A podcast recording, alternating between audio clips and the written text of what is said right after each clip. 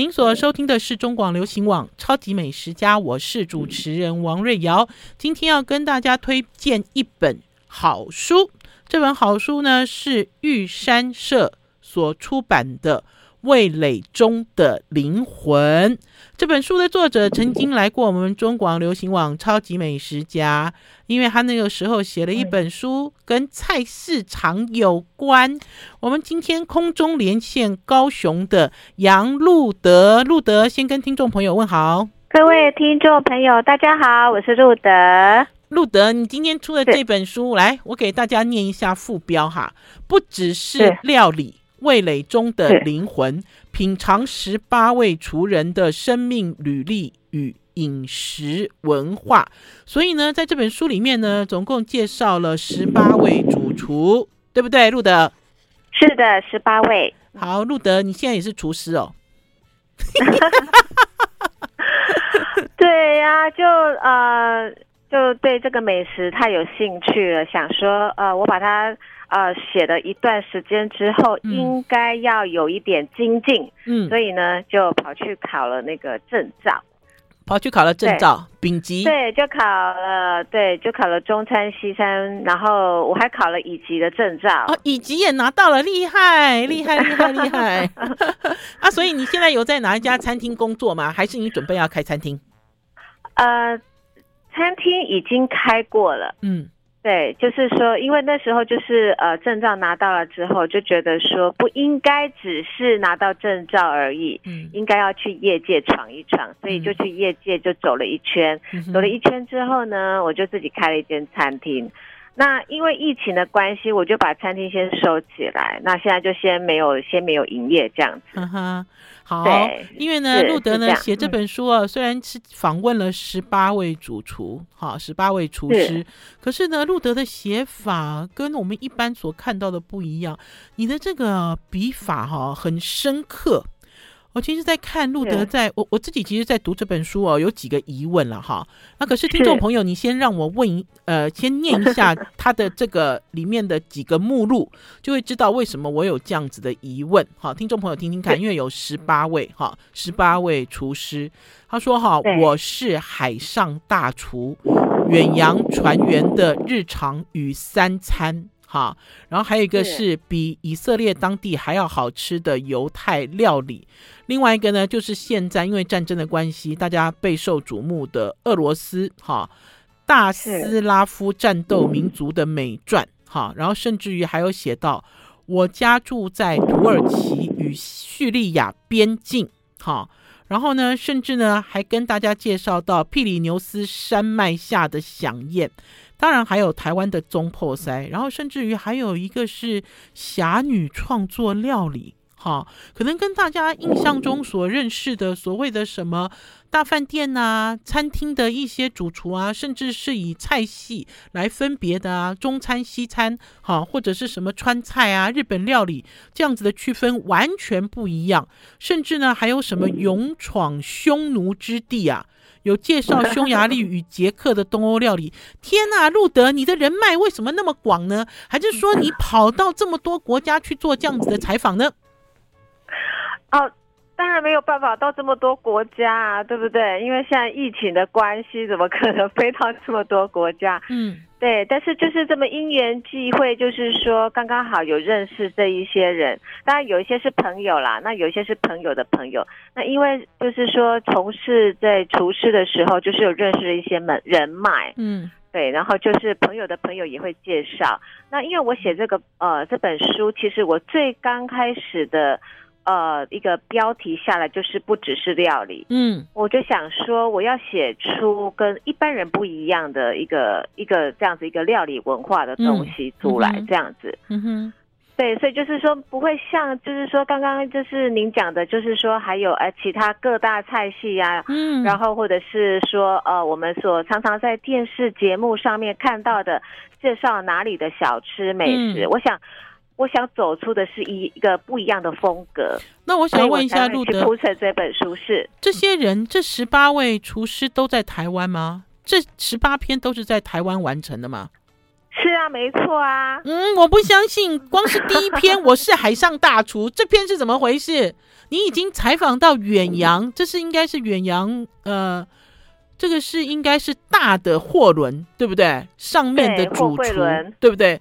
上面的主厨嘛，是啊是啊、这是什么姻缘？嗯，对，这个真的是我等他等很久哎、欸，因为他一年当中九个月都在海上。嗯哼。对我，所以我等他等了非常久，但是因为在餐厅工作的时候，就是刚好遇到这个大厨的儿子来这边工作 哦，所以才知道他爸爸原来在船上做中破塞，安内讲对不？对对对对对，不对不对，是没是这样没错，所以就要等他等等了半年吧，我大概等了半年，嗯、等他返港，嗯。等到他下船，然后从基隆港又回来，这样子。哦啊，所以这个人很精彩吗？跟大家分享一下这个海上大厨。哦，对，因为他这个，嗯、呃，他他这个就是说厨师呢，他们他其实他本来不是本来在不不是在船上的，嗯、那那他本来也是一般就是自己开店，然后就是开那个牛肉面啊、嗯、那种店的。对，那就是因为后来他是。最主要是因为有一个很大的原因是，呃，在那个时候刚好是 SARS，嗯，二零零三年 SARS，然后他们的呃店里面的就是一些经济有了一些影响，嗯，所以他那时候就是想要转型，然后也是刚刚好遇到了一样就是在做货柜轮上面的大厨，嗯，然后他就去应征，嗯，然后才会就是说后来就是变成就是他就到海上去工作，嗯哼，对，那他到海上去工作的时候，他其实。已经工作了蛮久了，所以他那时候采访他的时候，他就告诉我了一些在船上的一些，呃，一些辛呃艰辛一些辛苦谈，就包括说，呃，他在船上在在工作的时候，他第一次上船的时候，就是在那边一直吐一吐吐这样子，即使是大的货柜轮，对不对？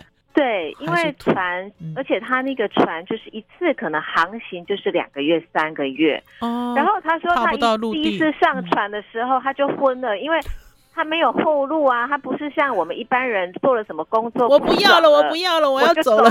的。我天哪！对，他就说，因为他前后都是海呀、啊，他也没办法没有退路，嗯、所以他就常常第一次上船的时候。他就吐完之后就去躺平，躺完之后又继续起来煮，嗯哼，煮中餐，然后又再去吐完，然后再去躺平，躺完之后再起来煮晚餐，这样子。我觉得这本书有趣的哈，不是在介绍食谱啊哈，嗯、我觉得这本书有趣的就是找了十八位厨师，然后把这个十八位厨师不一样的这个历练，因为有可能跟他学习这个料理，有可能跟他从事这个料理有关，把他的历练呢写成一篇一篇非常有趣的。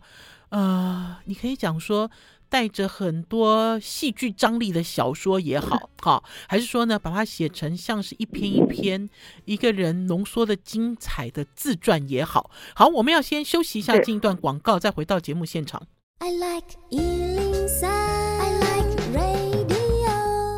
我是王瑞瑶，您所收听的是中广流行网《超级美食家》。今天来给大家推荐一本好书，这本书呢是由玉山社所出版，作者是杨路德。杨路德现在人空中与我们连线，他现在人在高雄。这本书的书名叫做《味蕾中的灵魂》。刚刚在上一阶段呢，我有跟听众朋友介绍这本书，这本书不是食谱书。好，然后这本书呢，可以看到十八位主厨非常深刻的这种人生的经历。刚刚呢，其实聊到海上的这位大厨，叫他阿勇师，对不对？是，没错。阿勇师都做什么给船员吃啊？嗯、我还是很好奇啊。哦，他因为他的手艺就是呃，比较是属于北方面食的，嗯，对，所以他就说呃，他大部分就是做一些。呃，牛肉面啊，或者是一些就是肉包啦，这些东西，馒头啦，这些东西，对，因为他们在海上哈，虽然说他们行经各个国家，但是他们还是就是说比较习惯吃中餐。哦哦，所以这艘船不是外国船了，这艘船就是我们台湾自己的船嘛，所以船员也都是台湾人居多吗？是这样讲？呃，台湾人居多，对，但是也也有一些外籍的船员。嗯哼。是，原来如此。好，阿勇师到这、嗯、到此告一段落，因为这里有十八位主厨，我很希望那个路德哈、哦、都把我们把精彩的主厨的故事稍微浓缩给大家听。然后呢，我也会稍微念一下这本书，因为这本书呢，杨路德本来就是一个文学作家，大家听听看文学作家怎么样写美食。这个是大斯拉夫战斗民族的美传，俄罗斯圣彼得堡料理。好，这里面呢有一段话，如果呢你也是很爱看文学的人，就知道这段话是谁写的。他一走到市场中心，内心忽然冲冲动起来，他立即在地上伏倒了。他跪在广场中心，在地上磕头，怀着快乐和幸福的心情吻了这片肮脏的土地。这是谁的文字？谁的书？你讲谁？这个要让大家听众朋友来猜一下吗？这个是非常有名。陀也夫斯基，这个这个是俄罗斯对罪与罚，在一八六零年他们他创作的一本哦，这个真的是文学呢，文学作品，大文豪。那所以等于是 对对对，等于是这个你在采访俄罗斯的料理的时候，到底又是什么样的缘分？然后又怎么样跟你所读的这些文学融合在一起呢？呃，其实我是去采访这个，就是俄罗斯的料理，嗯，然后就是跟这位就是里面的哦非常美丽的这个哦这个老板娘真的是太美丽了，然后再跟她聊聊聊，然后聊完之后呢，嗯、就是我就是有想到说，哎，其实是可以就是把我们平常所熟悉的一些。哦、呃，就是那个国家的文学作品，就是当做结合，嗯，所以就是说，在这一本书里面，就是呃，几乎就是说，如果我有写到的是属于呃老外的，他们就是的一个大厨，嗯，我大概就是会引用一下，就是说那个国家的一个文学的作品放在里面，嗯、就是让大家可以就是有一个呃有不一样的遐想哈，就想到说啊、在那个文章里面，在那个文章所描述的他们当地的人是。是怎么样的一个呃一个文化的一个背景这样子，所以这个是我我的一个小小的心机啦。而且其实在这照片里面，刚才有讲这个女主人很漂亮，我给大家看一张照片，这是他们家一家三口和乐融融的样子。所以在这书里面讲的赖老师是这个男主人，对不对？对对对，没错。然后他的老婆叫做沙思贤。对对对，这个真的是。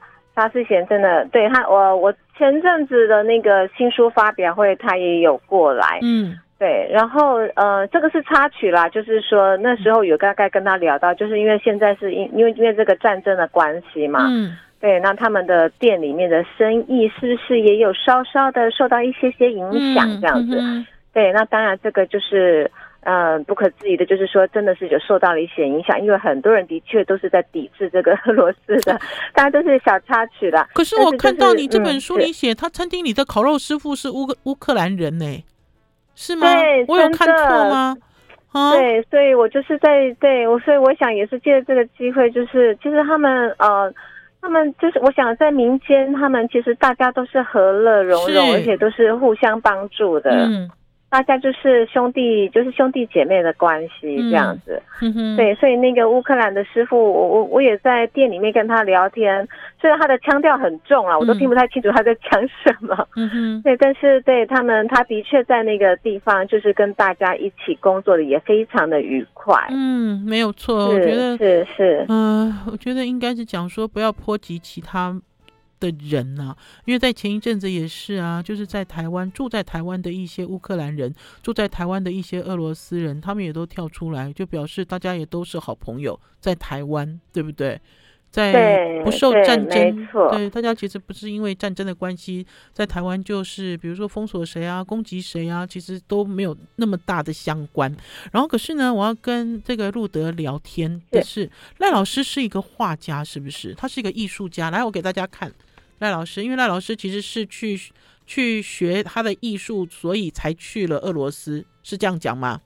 对对对，他去那边学画，学画，好好玩哦！你看，你看他的画室哦，嗯哼，对，真的，他他真的画的很漂亮，而且他呃，他其实他是有讲到说，就是呃，因为他到俄罗斯那个地方去学画，嗯，然后对，但俄罗斯那个地方其实是比较古典的，嗯，然后对他说，在那个地方，其实即便是他在这个地方的呃底子已经很深厚了，嗯哼，就是他说他当他到那个地方是学画的时候，嗯、他说连素描，可能一个素描他就是要呃一天就是要画六七个小时，哦。哇，这对。练功哎，都是从基本功才 才又开始练 这样子，所以他就是说，其实他们的就是整个底子是打的非常的深厚。嗯哼，我自己哦，其实拿到这本书啊，嗯、看了几位厨师之后，我有一、嗯、一些地方感到不解啦。哈，就是呢，呃，杨路德路德呢在写这本书的时候，当然就是贴身采访，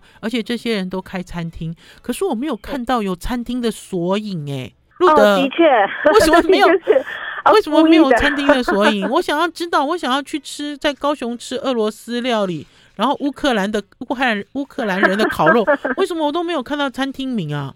你都没有做索，我以为他会在书的最后面有一页都没有哎、欸。呃，的确是这样，因为其实是就是有一点呃刻意，就是说不是说他们来请我就是采访他们的。嗯不是在打广告，因为我想就是说，今天就是会挑这些呃厨师，嗯，其实都是我主动去挑选的，嗯、不是说他们是为了餐厅的缘故所以来找我的啊，拜托我帮他写，嗯，都不是。我想就是说，是这一点，我想有一点避嫌呐啊。可是问题是，啊、我想跟这些人做朋友啊。如果说、嗯、对，如果想要知道的话，当然也可以讲。可以用关键字吗？有搜寻得到吗？比如说这家俄罗斯餐厅在高雄叫什么名字？大概位于什么地方呢？呃，这个其实就都可以找得到，因为高因为高雄就这么一间俄罗斯餐厅哦，所以用 关键字，比如说用赖老师，用俄罗斯料理，对除了刚刚我们讲海上大厨的，你吃不到了。对对对，那个也没办法吃得到啊，嗯、那个也没办法，除非你上船去工作。好啦，我们紧接着要带大家去认识玻利维亚南美洲料理。这里面呢，写的是说，从艺术家到教育家到大厨一家，是什么人卧虎藏龙在高雄啦？杨路德，的也非常非常的久了，嗯。真的，这个店已经开了大概有二十年以上了，对，嗯、所以它其实这个也是，哦，Google 关键字大概都可以看，关键字就有。都可以了解，嗯、对。然后，而且我觉得这个非常的特别，就是这个也是艺术家。哦，哎，对，他们有夫妻的合照哦，给大家看，一个台湾男儿加上一个玻利维亚的女女人，对不对？一样，对对对。异国联姻哦，呵，什么故事？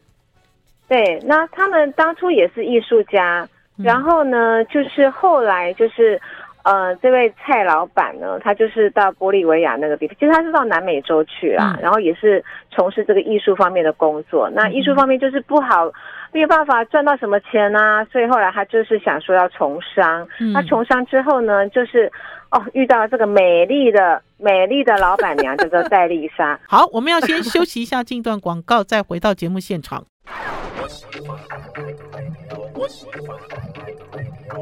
我是王瑞瑶，您所收听的是中广流行网《超级美食家》。我们今天要透过一本书带大家去环游世界，带大家走进十八位厨师的人生。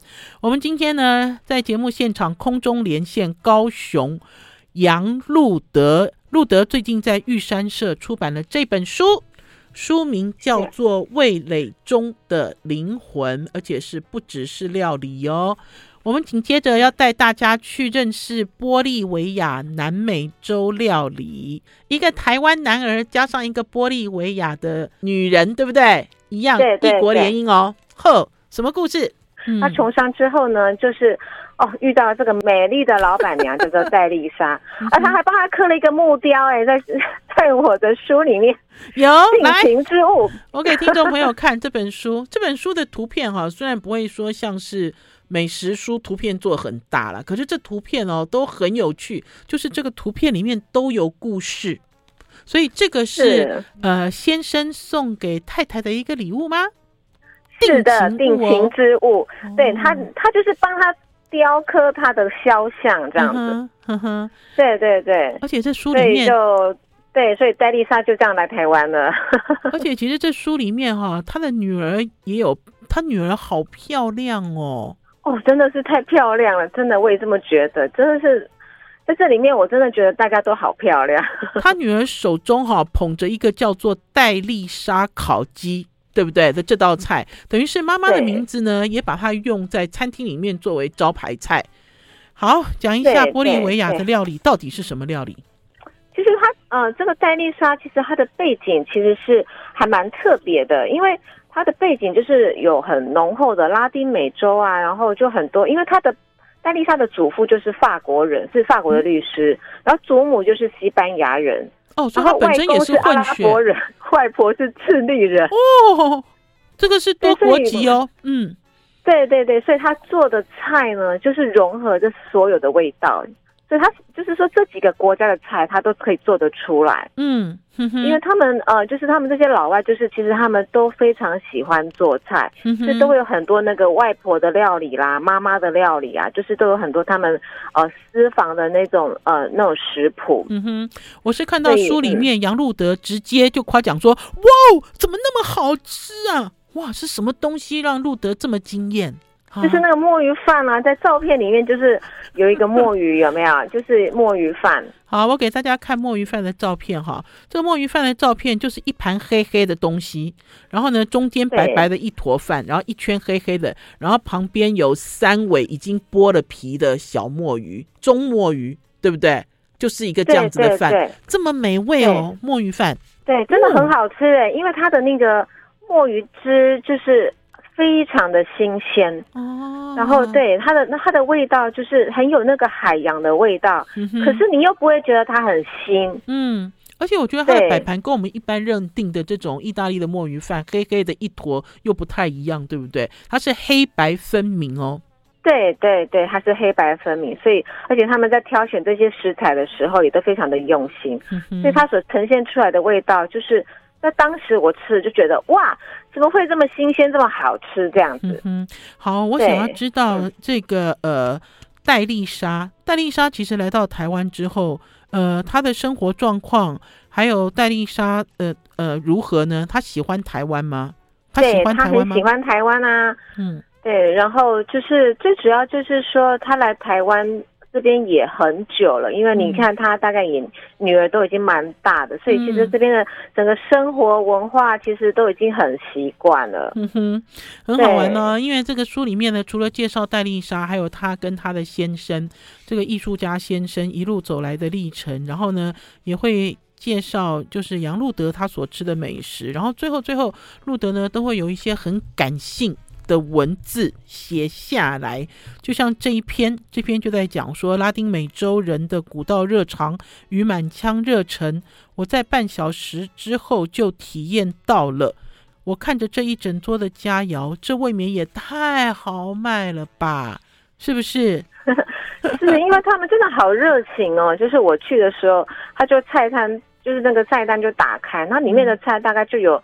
我看大概有有一百道吧，他就随便我挑，看我想要吃什么。你怎么知道要怎么挑玻利维亚的料理？我有这么一个胃而已，我是要吃多少？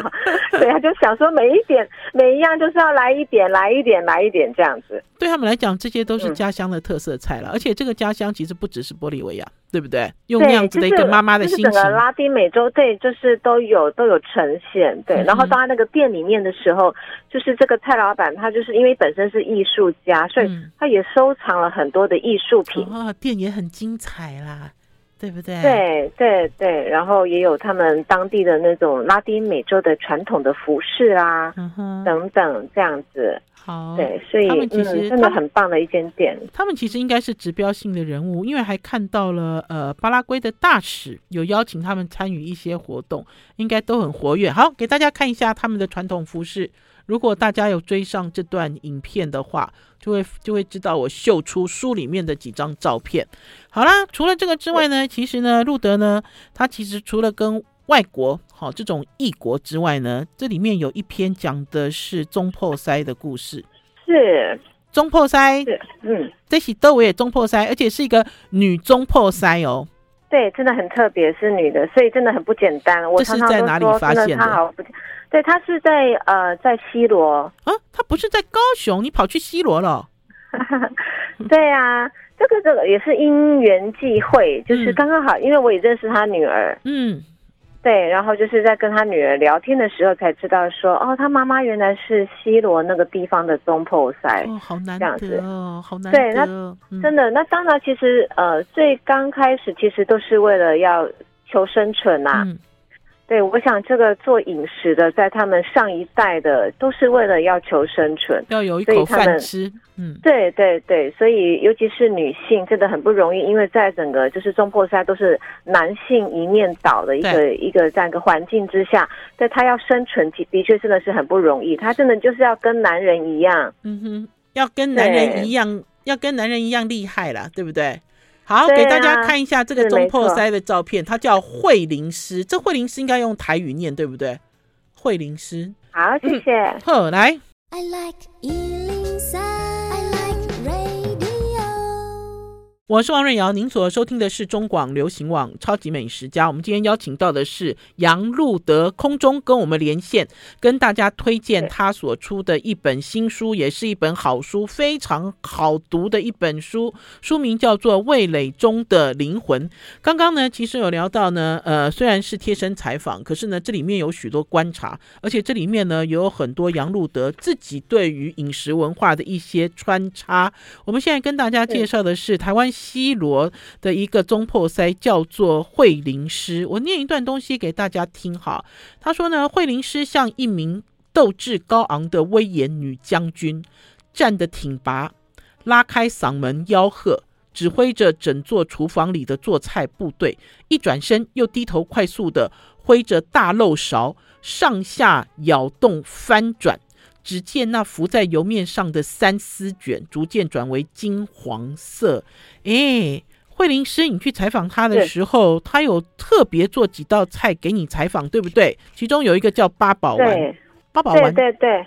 呃，八宝丸，八宝丸，台语就是八宝丸，八宝丸，嗯，八宝丸，所以这个都是那种很古早味的料理，就是刚刚讲，其实刚刚有念到那个三丝卷，三丝卷是。台语，对，就是三丝羹，三丝羹，嗯，三丝 羹，对对，那对，秋楼菜，拢是秋楼菜啦，三丝羹 八宝丸，而且会发现其实油炸居多，对不对？油炸或蒸呐。对对，就是就是对，就是呃，就是传统的，我想传统的那种半桌菜，好像很多都是这样子做。尤其是那个三丝卷，其实它很特别的是，它是用那个猪腹膜。嗯哼，猪腹膜其实现在也很少了，它是用猪腹膜，然后对不对？对，下去包，对，包那个整个馅料，然后再下去炸，因为猪腹膜很薄，很好吃。好香，对对对，而且路德，你在记录这个的时候，其实呢，这个慧灵师正在踢一场婚宴办桌，是不是？我在看，哦，没有，不是，他这个呃，这个是他。他讲述他那个时候办桌的一个细节给我听，哦、当然，因为他现在已经七十几岁了。哦，他口述了。我本来以为这么好，你下次要叫我，就人家结婚我不认识，可是我可以站在旁边吃饭桌。我一直想要做这件事情。哦，原来如此。好啦，因为呢，我刚才有提到说啊，其实路德做了一些研究。路德在第九十六页，好。你有提到在台湾的近代史中，好有关于半桌文化的记录，可以不可以聊一下这一段？半桌文化的记录，你指的是呃我写的那个新史学杂志那一部分吗？对，哦、呃，对，就因为呃应该是这样子说，就是因为早期就是台湾人他们其实都吃的很简单，嗯，对他们其实很多就是都是吃那个呃。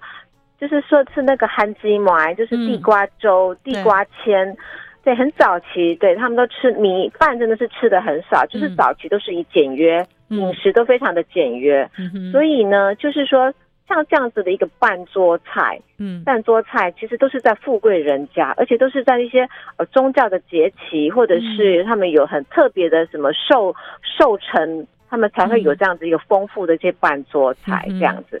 对，所以当时。当时这样子一个半桌菜，其实他们都叫做阿霞菜，嗯嗯，因为他们呃那些少爷都叫做阿霞这样子。可是阿霞是一个很负面的形容词哎，对，我对，他就是就是含着金汤匙长大那些阿霞这样子，阿霞就是那种。呃，应该是讲说不接地气，也不知人间疾苦，对不对？何不食肉糜？大家才会用阿霞这样子，是一个负面的形容。对。所以早期这些中破塞，就是他们的斗鸡，就在叫做中，就是斗鸡塞。就是斗鸡，其实他们有流传一句话，就是说，其实这些就是来糟蹋赢的斗鸡塞，因为就是想尽办法想要拼拼赢，有没有？就是我们家吃的比你们家好，精致，然后变化多，嗯。对，所以就后来就是演变，就是说你还会有除了就是这些菜以外，它可能还会有一个雕龙雕雕呃雕刻一些龙啊凤啊，嗯，这些果雕啊、嗯、蔬菜雕这些。我以前听人讲过哈，嗯、那办桌师傅他说以前会在那个豆芽菜里面灌肉，灌绞肉，这个我有听过。我心想我的天哪，这个好像是那个大肠经有没有？大肠经不是要用那个松松叶的那个松针去穿银杏？就是类似像这样子的一个，就一看就知道是很手入的东西，很辛苦做出来的东西。对，所以老实讲，通通都是功夫菜。所以等于是路德在你在考据这些、嗯、呃这些书籍还是这些记录的时候，就会发现有一个年代，对于有钱人来讲，他们是会请中破塞来拼料理了，对不对？拼场是啊，拼料理。对对，这个就是场面嘛，对，门面跟场面。嗯，对，就是就是有关他们的声誉嘛，名誉的，嗯哼哼，是是是。然后还有很有趣哦，其实呢，我可以看得到，呃，杨路德路德在这本书里面，呃，味蕾中的灵魂的这本新书里面，我觉得你一直都想要把就是在采访的时候现场的临场感写出来，因为这里面有一段呢，我看到其实就是台语，跟住啊开戏是不是是这样？是不是这样这样念？住啊，开戏九十九页的倒数第二段，我是中破卡，杜啊开戏，杜啊开戏哦，对啊，因为你把它做成一个台语的一个翻译，就杜啊开戏，我是中破卡，是是，得加得加水菜菜菜，啊，唔过中破西得煮虾米，煮虾米，我拢有认真到。到到熊共哦，到三江哦，到熊共，到三江，拢总有学起来哦，故啊，拢总有学起来啦，对不对？你就是把这个慧灵师讲话的口吻，哈，他所用的台语，这样子把它重新复刻出来，对不？嗯，对呀，因为这样子你才会感觉到，就是好像在看一个画面。在看一出戏，嗯，对，这个是我的小小的心机，这也是小小的心机哦。你知道，就像我在讲说，这本书里面有好多故事，这故事有很多场景哦。然后还有，我要问一下那个路德，八宝丸好吃吗？三丝卷你有吃吗？嗯，对，好吃。它因为它是属于比较古早的料理，所以它的古早味。就是说会，你你吃的时候你就知道这就是古早味啦。嗯，对，它就比较不像现在，我们就是说一定要什么减糖、减油、减什么的。哦，不要不要不要不要，保持原样。对，对对，因为姑姑啊加假几拜，还有我看他给你做了很老的菜，嗯、他给你做了给亚迪多比哦，是不是？不是，对，给亚迪多比，但因为现在比比较难买啊。嗯、你看他在封在鸡在鸡里面塞东西哦，对，对，对，哈。对对对对，就是塞在那个鸡呃鸡的肚子里面，然后就塞了它塞了蛮多的东西的，嗯，就是对，然后他还做了一个鱿鱼雷霸蒜，嗯，这个就是也是那种酒家菜那种下酒菜的，很当初就是很古老的下酒菜。可是很有趣哦，大家都说鱿鱼雷霸蒜是北部的半桌菜，可是你已经采访到西罗了，对不对？所以等于是桂林师在入行的时候就有学到这道菜吗？还是这道菜也是后来新学的？我就很想要把这些脉络梳理出来。啊，其实这些其实，在南部也是都是算是非常有名的，算是古早味的拌。办桌菜耶哦，所以并不是只有北部独有了，并不是只有北部。对，因为我想就是台湾也就这样子，没有很大，所以南北的这样串流其实是还蛮频繁的，流通很快。加加上大家就是都要要拼嘛，要拼赢那个场面嘛。嗯哼，好，所以我们要先对，对，嗯，好，我们要先休息一下，进段广告，再回到节目现场。接下来侠女要登场喽，休息一下再回来。我是王瑞瑶，您所收听的是中广流行网《超级美食家》。今天空中连线高雄杨路德，跟大家推荐他的新书，他的好书，由玉山社所出版的《味蕾中的灵魂》。呃，听众朋友，其实现在啊，我们跟大家介绍他书里面的十八位厨师，其实呢，只有介绍到一半而已，就可以知道这本书有多么的精彩。而且呢，紧接着下来呢，要给大家介绍的这个是，虽然大家都带着伤，在这里都可以得到疗愈的侠女创作料理。然后杨路德。你要你摘你摘录了一段有关于周代，好周代的这个一个乐歌，可是这里面有太多字我不认识了，嗯、你自己念好吗？一百零八页。长沙君子有酒，脂且多。再念一次。嗯，余力于寄长沙，君子有酒，脂且脂且多。这什么意思？这什么意思？嗯，这个呢，就是在当时呢，他们呃。就他们在喝酒的时候，然后唱一些乐歌，嗯、然后呢，他们大部分就是都会有一些呃美食，嗯，美食，然后在桌子上面就是一些丰盛的佳肴，嗯，然后还有一些就是美酒，嗯，然后就是品酒又品美食的时候，然后又会唱的一些歌这样子。这个是周朝周朝的小雅流传到。流传至今的，对对对对，基本上是这样子的一个含义，这样子。那为什么你会把这一段跟紧接着下来的这几位侠女，不是只有一位，对不对？对，紧接着好几位侠女放在一起呢？嗯。对，因为其实他这一篇，其实我是觉得是很很很有特色的。因为我这一呃这本书其实是有得到高雄市文化局的，就是说呃就是他的呃书写高雄的奖助。嗯。对，所以其实我这本就是当初就是说写完的时候，就是有送到文化局去送审的时候，嗯，其实这一篇文章是他们当时就是有挑出来，觉得说它非常适合可以拍一部电影啊，为电影，就以你的这个这篇文章，以你写的文章做脚本，对不对？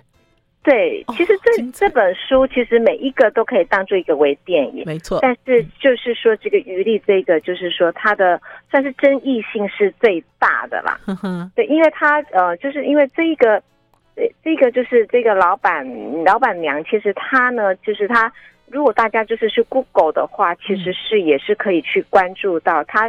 其实他常常说他自己是艺人社会局，艺人社会局，嗯，对，就是因为他就是呃处理了蛮多，就是说这种社会边缘人的案件，嗯哼，对，然后呃就是有很多就是可能在社会局的时候，他们可能因为碍于可能整个流程或者是部门的一些。界限划分，就是说不知道是属于哪一个部门要处理的，然后可能他这个案子比较复杂，就是说因为他牵扯到说可能有跨部门，嗯、然后他们在那个地方可能才在那个地方要鉴定属于哪个部门的时候，嗯、可能会去 delay 到这个案件的处理，嗯、那么就是说常常就是会请他来协助，像中途之家吗？像中继站一样吗？嗯有点类似。这样的概念，但是他并没有去成立一个什么一个呃政府立案的，他就是很纯粹，就是说呃用他自己的一己之力，然后就是在帮助这些人。当然，他因为帮助了很多人，所以他整个后面有一个很大的支撑系统，就是因为他也认识了很多。啊、呃，比如说，呃，像这样的中途之家啦，嗯、或者是律师啦，哦、呃，这样子一些相关的人，这样子。哦，所以你才会叫他做侠女，对，对不对？是是是，没错。而且就是说，其实有很多，就是他们当时自己也都是属于案主，嗯，都是属于当事人。那是因为他们就是在这当中，呃，有受到了帮助，嗯、于是他们好像成形成了一个共同圈，这样子。嗯就是说他们受到了帮助，于是他们也愿意，就是说，哎，当有这样子，对，当有这样的例子啊、呃，有这样的当事人出现的时候，他们也愿意尽一己之力。哦，心好暖哦。那所以等于是他 这家餐厅的名字是，他们这家透过这个餐厅做了什么呢？呃，所以它这间就是，其实它是一间余力共同厨房。嗯，就是它这个余力共同厨房，就是它本身里面有一半是属于呃书房，嗯，就是说他有卖书或者是卖一些呃，就是比较精致的艺呃，就是文青创作的艺品这样子。嗯，然后另外一方面呢，它又属于餐厅。嗯。它又是属于餐厅，对，就是说它都有供餐。那它供餐的方式就属于套餐，就是可能这一周它是供什么样的套餐，A 餐跟 B 餐。那你就是说要打电话过去订餐这样子。所以你在那个地方的时候，你就是又可以看书，然后你又可以吃饭。好，我给大家看一下这个余力共同厨房。嗯、呃，来，路德给大家。放上去的照片了，这个叫做什么泰缅系列的文创商品哦，啊，所以等于是它不是只有，就等于是我们所面临的这些社会的问题。如果看到这张照片就知道，其实是多国的问题，对不对？来，对对，没有错，就是因为他也有接触到一些，就是在帮助泰缅那边的。嗯。呃，一些人他们来台湾居住的这些问题，所以就是说，他们有时候有做了一些泰缅当地的一些手工艺品，他也会帮忙，就是说，哎，在店里面销售这样子，是好。那所以呢，等于是路德，你在这个余力里面，其实最主要的，其实不完全是因为料理，其实是因为这些故事，这些人的来来往往，对不对？是的，没有错。其实我在写这一些，就是这本书里面每一个故事，其实基本上都是有这样的用意。嗯哼，也就是不是只有料理这么单纯，而是希望可以记录一些他们的故事，还有他们人生当中就是来来往往的这些人，嗯、然后曾经帮助过他们的，他也曾经过帮助过别人的这样的故事，这样像一个接棒，像一个接力，是不是？是是是，没错。好，最后呢，我想要给大家念一下这本书。最后，这本书呢，它其实有一个后记。这个后记呢很有趣。他说呢，也许对我们身边的料理人，可以不吝，可以不吝于给予肯定与鼓励，不间断的 call back，只要持续，久而久之，那会对他们的生存产生极大的鼓舞力量。正如同英国诗人雪莱写的。你是一只云雀，衔来一枚阳光。即使平凡如你我，也必将成为照耀这些料理人的明亮阳光。谢谢杨路德来到我们超级美食家，我希望你来台北能够继续跟我们聊天，好不好？谢谢，我也很期待。谢谢路德，听众朋友一定要去买这本书哦，谢谢太精彩了哦！谢谢路德，谢谢，拜拜，好，拜拜，拜拜，拜拜。